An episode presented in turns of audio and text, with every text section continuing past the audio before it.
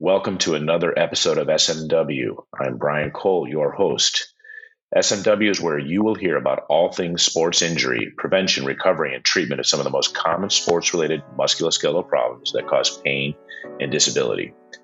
On today's episode, we will discuss high ankle sprains. This is a nasty foot and ankle injury that, while it's rarely requiring surgery, it's associated with prolonged recovery times and difficulty in getting back to sport. But first, a brief word from our sponsoring supporters. The Sports Medicine Weekly podcast is brought to you by Midwest Orthopedics at Rush. Being your best means always getting better. Whether you're looking to improve performance, relieve chronic back pain, or restore mobility through minimally invasive joint replacement surgery, Midwest Orthopedics at Rush delivers results. Their specialists are top ranked in Illinois and among the nation's best, working together to make your recovery faster, more complete, and a seamless experience. They'll get you back to living pain free, often without surgery, so you can be your best every day. Schedule an appointment online at rushortho.com. Enhanced Medical Nutrition. Enhanced Medical Nutrition builds clinical nutrition products to help patients prepare better and recover faster. The Ortho Nutrition Bundle is a four week perioperative nutrition program containing their clinical grade whey protein isolate and complex carbohydrate powder. Developed in collaboration with internationally renowned nutrition researchers and surgeons, the Ortho Nutrition Bundle is designed to maintain muscle, support wound healing, and improve the recovery experience. To learn more, please visit www.emn.health. Karen Malkin Health Counseling. Have you tried Karen Malkin's new protein brownie bar and superfood bars? They're the best tasting bars on the market. Certified gluten free, paleo, and no added sugar. Karen's protein brownie bars and superfood bars available on Amazon and at KarenMalkin.com. Vericel. Vericel develops, manufactures, and markets autologous cell based therapies for patients with serious diseases and conditions. For more information about their products, visit www.vcel.com. That's V-C-E-L.com. You do a lot of listening in your lifetime. You listen to your doctor, your spouse, and this podcast. It's time to listen to your body. At Rush Physical Therapy, our expert therapists can help you get rid of your aches and pains to get you back to what you love. Go to rushpt.com to learn more. Welcome back, and here we are at Sports Medicine Weekly. Again, I'm your host, Dr. Brian Cole. We have an awesome guest this morning, Dr. Josh James, who is an expert in this area. He is a doctor of physical therapy with Rush PT. And I thought it would be excellent to talk about the concept of high ankle sprains. High ankle sprains are different than regular ankle sprains. You know, this is a situation where you tear or damage ligaments along the ankle, but there's much higher. It's where the tibia, the big bone in the leg, connects to the fibula. And this particular area is associated with a much, uh, pro- much more prolonged recovery and sometimes a lot of difficulty getting an athlete back to sport. And I think as a listener, it's important for you because ankle sprains are so common. They occur in sports. In fact, ankle sprains occur about 60% of the time during competition, not just practice or training, but during competition. And that's an important number. I can tell you in the NBA, it's associated with a tremendous amount of disability and time loss from sport. And I think for, as a as an athlete or as an active individual, understanding the difference between a high and a low ankle sprain is really important. And I think you know as a as a basis, it's important for you to understand that uh, it's not just the location of where the ankle sprain occurs. High ankle sprains involve this inward or outward force along the foot, while the foot is sort of flexed in an upward position. And most regular ankle sprains actually happen when the ankle rolls inward. It's most people understand when when these occur. But low ankle sprains actually happen uh, when the ankle rolls outward. So uh, they don't involve these upward ligaments, these high ankle ligaments, and they're not nearly uh, uh, as they're not associated nearly with as long a recovery of difficulty getting back to sports. So when someone has an ankle sprain, most of us are thinking this typical ankle sprain where you get swelling in the lower aspect of the foot but a high ankle sprain is, is much different. So I thought we would bring Josh on and have him share some of his wisdom and background, and uh, equally important, how we actually get uh, someone back to sport with a high ankle sprain. So, Josh, welcome uh, to this episode on Sports Medicine Weekly. Yeah, first, uh, thanks, Dr. Cole, for having me back on. Um, I appreciate the opportunity to come back on here and talk about a little bit different injury this time. Yeah, why do you, why do you think it's important uh, in in your world to actually help our listeners understand the difference between a high ankle sprain and a traditional ankle sprain? Yeah, I think the biggest piece early on that you already kind of touched on is the education piece that, like you said, it's not your normal ankle sprain to where your normal ankle sprain, you're kind of rolling that ankle in, whereas a high ankle sprain is going to be a significantly longer healing time. Um, and we're going to have some different structures that are affected there. So um, it's going to be a much slower progression into getting back to weight bearing.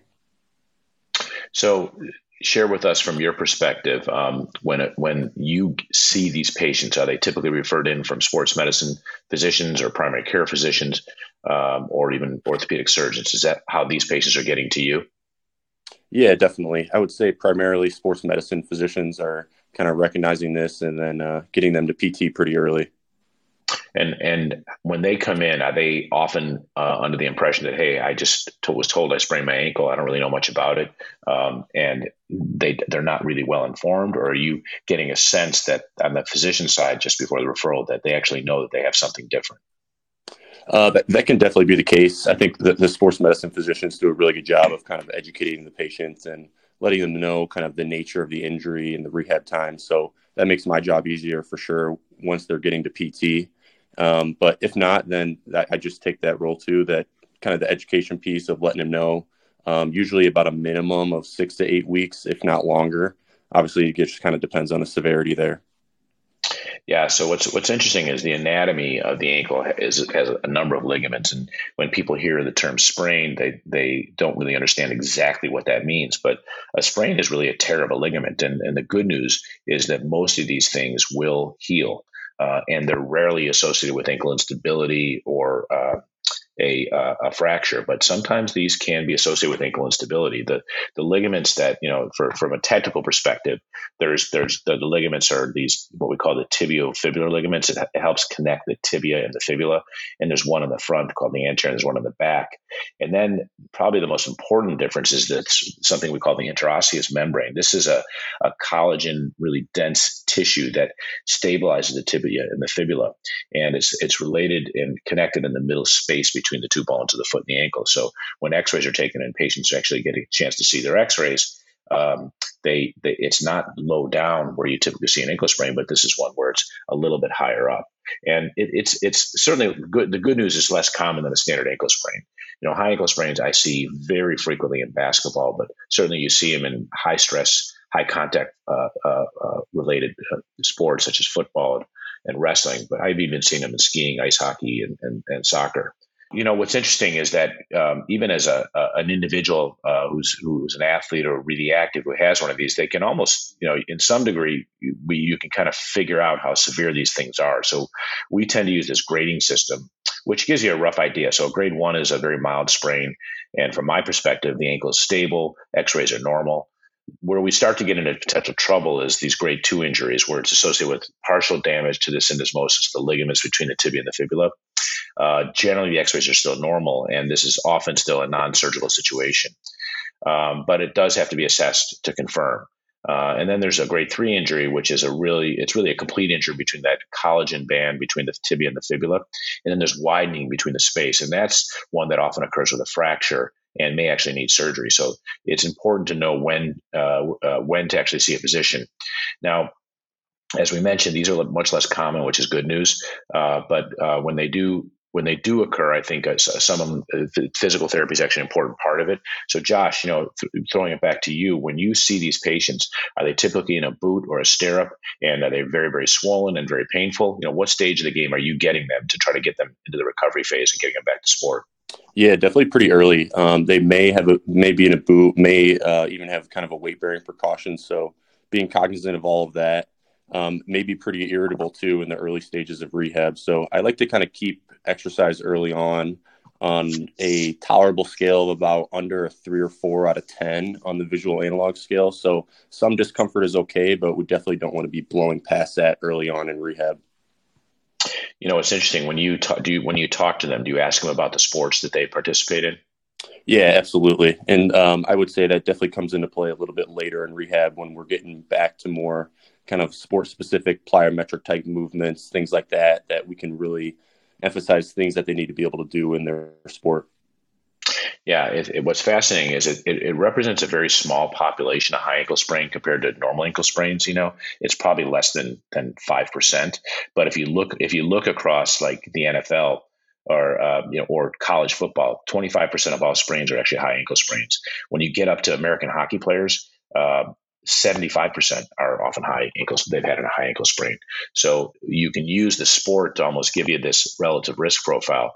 Um, I was, you know, when I looked up, when we did some of the research in this area, we were impressed to see how frequent it was in, in our hockey players, especially, and it probably obviously has to do with lacing of the, of the, of the, of the skate and so forth in terms of where they, where they get stability or where they don't get stability. That's, uh, but I think knowing their sport is actually very, very important. Uh, has that been your sense that you sort of, when they come in, you're like, I think I know what I'm getting here. When you, when they walk in the office and you see how they're immobilized in a boot and, and you're from their initial presentation? Yeah, I think so. And I, I, think the initial stages of kind of getting someone re uh, acclimated to weight bearing, uh, that's pretty similar between sports. But later on in rehab, when we get a little bit more specific, we can really take that into account and really get creative in their rehab as well. So walk me through the phases when they come to see you. Um, w- let's say they're a week out after this injury and they're appropriately referred to you. Uh, uh, tell me tell me how you think about it in phases and what you how do you manage the expectations of the athlete? Yeah um, i think early on kind of depending on what what grade or severity of the injury it was we're getting them reacclimated to weight bearing forces. So we can start with something as simple as like weight shifting and standing to their tolerance. In addition we can start with something like light isometrics where we're getting the muscles to work there but we're not necessarily moving the joint through a full range of motion yet. Um, from there we can progress to kind of more full weight bearing and more isotonic exercises where now we are moving the joint through a range of motion. Um, an emphasis here on we want to normalize gait mechanics, kind of restore full range of motion. Um, throughout this process here, we want to gradually increase the challenge with balance and proprioceptive exercises. And then getting to the opposite end of the spectrum, we want to end with more kind of sport specific plyometric movements and more kind of eccentric strengthening movements and getting them, you know, prepared for their return to sport demands. One of the things that we have in the training room for uh, in the NBA is uh, a device. It's a Telos device where they. I don't know if you have that in your in at Rush PT or any of the, the centers, but um, it's a device that really works towards. It's, it's almost like a game for the athletes, and they use it for prevention. Uh, but we also use it for recovery, where it emphasizes this visual feedback in terms of how you position your leg on a, a, platform that has a lot of degrees of freedom. So you're basically standing a single leg, sometimes double, but single leg on a platform that um, is highly mobile, and you need your brain to connect to your foot and ankle, to your lower extremity. This concept of proprioception uh, tell me a little bit about what you do to help reestablish those connections between the brain and the foot and the ankle. Because what's fascinating is like there's some ankle sprains that happen where you just land on another player or an opponent, and there's not a there's not a thing you can do about that. You know, there's there's no preventative strategy when you have a high velocity come off the ground and land on someone else. But a lot of these happen actually later in competition. As I mentioned, most of these actually occur while in competition, not while practicing. And that's when you can't predict this sort of this external force or a change in direction or what an opponent's going to do. I think that's often why it happens. It's not much different than why you, how you tear an ACL. Um, you rarely you rarely see an ACL injury, for example, in practice or scrimmage or in isolation. You almost always see it in competition. So there's this there's this belief anyway that proprioception, the the the the, the under, our brain's understanding of where our limbs are in space and time is really important. So when do you engage in those activities, and what are some of the methods that you use to reestablish those neural connections, those brain connections, to prevent injury? Yeah, I think um, as soon as they can have kind of full weight bearing with minimal discomfort, we're working on that early on. Um, as much as we can to scale it up in the clinic, especially for a higher level athlete, we want to do that. So incorporating things like uh, dual tasks, um, reaching outside of their base of support, um, variable, unstable surfaces, um, anything like that where we can, you know, increase their capacity and uh, hopefully get them back to those return to sport demands. What do you? What are the devices you use, and you know what's available to actually do this in a clinic setting? Yeah, um, one really cool one that we just got is um, they're called Blaze Pods, where it's actually a little light and you can have the athlete, you know, on a single limb stance on an unstable surface, and they can be these lights. There's a, usually about a pack of about six of them, and they'll light up, and you can swipe your hand over the light, and then a different one will light up. So you can add something like that to give them like a cognitive task to where they're not really paying full attention to their limb, which is what they're going to need to be able to do when they go back to their sport. So that's a really cool kind of newer neurocognitive device that we've been able to use. What's um, what uh, we often are using these, you know, you, you, draw the alphabet with your foot and things like that, and it gives a patient something they can do at home. What's the premise behind that? Yeah, I think that that's just kind of an easy way to get someone back to all the ankle motions. So, you know, like inversion, eversion, plantar flexion, dorsiflexion. Um, it's easy, it's simple, it's um, can help with their, it, you know, home exercise program adherence a little bit, but um, really getting them to move especially in inversion eversion, which may be movements that they've probably never done before or something like that. Yeah, so I think you know what what you're hearing is that you know high ankle sprains are uh, less common, but they often occur in, uh, uh, at the time of competition. Uh, they they have a much slower return uh, to sport. And I've, I've had athletes that have traditional ankle sprains where we can get them back in less than a week uh, when they feel well, the so-called grade one out of that three grade scale. Uh, but high ankle sprains are, are they're, they're more than a nuisance. And if they are not the highest level, which can often, which can actually require surgery, they still require a lot of time to get back. So it's important that they go through this protected weight bearing phase and just to help the ligaments calm down and get rid of the swelling and start to improve some mobility. Um, but then when you take over and get their mobility back, uh, get their weight bearing going, uh, start doing some isometric strengthening, and then you get into the prevention mode during that recovery, which is what we call proprioception. You know, what are what, get, explain to me in your mind how long some of the average timelines are that you can safely get an athlete back to sport, and tell me a little bit about how, how you assess their readiness to get back. Yeah, I would say um, a minimum six to eight weeks. Um, definitely, if they're going back to kind of you know a higher level sport, it might be a little bit longer, maybe closer to about ten or twelve. Um, things that we can do, um, you know, to uh, assess their readiness to return to sport would be um, uh, isometric type testing, where we're comparing, you know, side to side plantar flexion strength. Um, there's the hop test, which we can use not only for ACLs, but we can also use those for something like this too. Um, so there's a, a bunch of different hop tests you can use. I would say those are the main two. So let's let's talk a little bit about timelines. What what are you, what are you used to in terms of because uh, that's the, really the first question most of our active patients want to know is how long is this going to take? Yeah, I would um, I would say roughly a good timeline is somewhere between about six to twelve weeks. Um, definitely, if you're coming back before six, you're gonna be putting yourself potentially at an increased injury risk. So again, we're visiting with uh, uh, for this episode with Josh James. He's a, a, doctor of physical therapy with Rush PT, and this is one condition, uh, ankle sprains and specifically high ankle sprains, where I really rely on uh, uh, you, our therapist, to, to get our athletes back uh, to sport. Um, you know, finishing, you know, f- when they're done, they're ready. You're getting them back. how do we prevent it? What are some of the things that we can do to actually provide preventative measures for their, for our patients and our active our active athletes?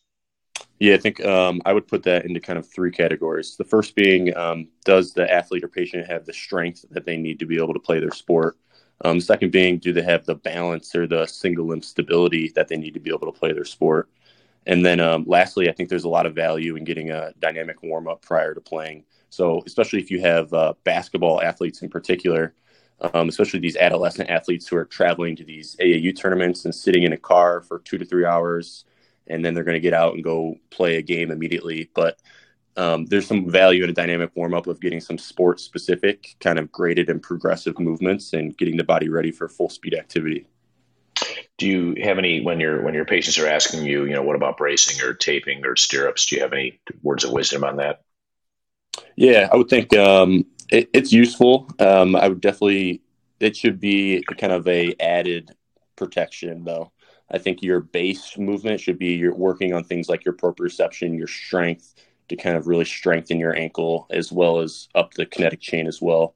But some added protection, especially while you're playing basketball, I think is fine. Yeah, I, I agree. And, and, the thing about taping is taping does tend to break down by halftime. Uh, and so we actually will retape uh, frequently. Uh, ankle braces actually do have some good data in preventing injury. Um, a lot of the athletes don't like them, so we always get in this battle preseason for some of the sports we cover. Um, you know, at the collegiate level, say DePaul, or uh, at the professional level. And um, it's you know so athletes in college when they're not used to doing it, if they ever get to the professional level, they're not they don't like the transition. I can tell you that much. They just don't like the feeling of it. Uh, when they, when people have had a couple of ankle sprains and they do early treatment, um, they come in with a history and understanding that taping is important. It's a much easier sale but we do like to tape, and there is a, a bit of data that you can actually uh, minimize the chance for injury. But taping is an art, and not everyone has access to that. So, in the in lieu of that, ankle bracing after someone's recovered can be actually effective in, in preventing injury. So, just all things to, th- to think about. So, Josh, I, I, appreciate you taking the time and helping educate our listeners. This is a, a it's a great topic because uh, people think, well, ankle sprain's no big deal, but this is one that can be severe enough that can prevent present to an orthopedic surgeon, foot and ankle specialist that actually needs surgery if there's instability. So, if you have uh, an ankle sprain and it's a little bit higher up, uh, going up the bone, the outer bone on the, on the, the so-called fibula, uh, these can be associated with ankle instability, uh, a change in position of the two bones, the tibia and the fibula. Uh, they can be associated with a fracture, and it's amazing. You may not even think you have a fracture because there's just a small crack, but it signifies that there's been a significant uh, ligament injury. Those can require surgery. So, uh, all things that people have to understand. So, uh, at any rate, I appreciate uh, uh, you providing your words of wisdom, Josh. This is an area where we depend on you as a physical therapist to help get our athletes back. And any final words on the importance of the, the syndesmotic injury, the high ankle sprain? Um, I think we covered it. I think one final point that I would touch on is in rehab, we always want to look at not just the joint, but up the chain as well. So, other things that could have been kind of contributors to that ankle sprain, hip strength, core strength, all that is important as well. Yeah, great. Uh, I agree with you. So, uh, thank you. You've uh, been listening to yet another episode of Sports Medicine Weekly, all things health, injury prevention, nutrition, uh, a, a, variety of topics that uh, people don't really get to hear about this expertise uh, elsewhere. And uh, it's important for our, our, listeners to know that all of our net proceeds from our sponsors go to support orthopedic research at uh, in the Department of Sports Medicine at Rush University Medical Center in Orthopedics. If you enjoyed this episode, don't forget to subscribe and please leave us a five star review. Make sure to also follow us on social media on Facebook, Twitter, and Instagram, or visit our website, sportsmedicineweekly.com. Net proceeds from Sports Medicine Weekly go to support research at Rush University Medical Center in the Department of Orthopedics. The Sports Medicine Weekly podcast is brought to you by Midwest Orthopedics at Rush. Being your best means always getting better. Whether you're looking to improve performance, relieve chronic back pain, or restore mobility through minimally invasive joint replacement surgery, Midwest Orthopedics at Rush delivers results.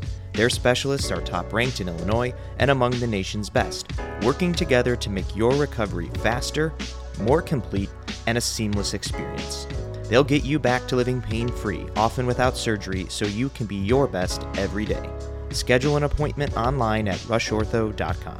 JRF Ortho JRF Ortho partners with orthopedic surgeons to improve the quality of life of patients by enabling them to have an active life through the generous gift of cartilage and ligament transplantation. Please go to jrfortho.org to learn more or sign up to be a tissue donor at donatelife.net. With over 205 years of combined experience successfully representing victims of personal injury and wrongful death matters, the attorneys of Tomasik, Kotin, Kasserman are committed to working for you. Reach them at 312 605 8800 or on the web at tkklaw.com.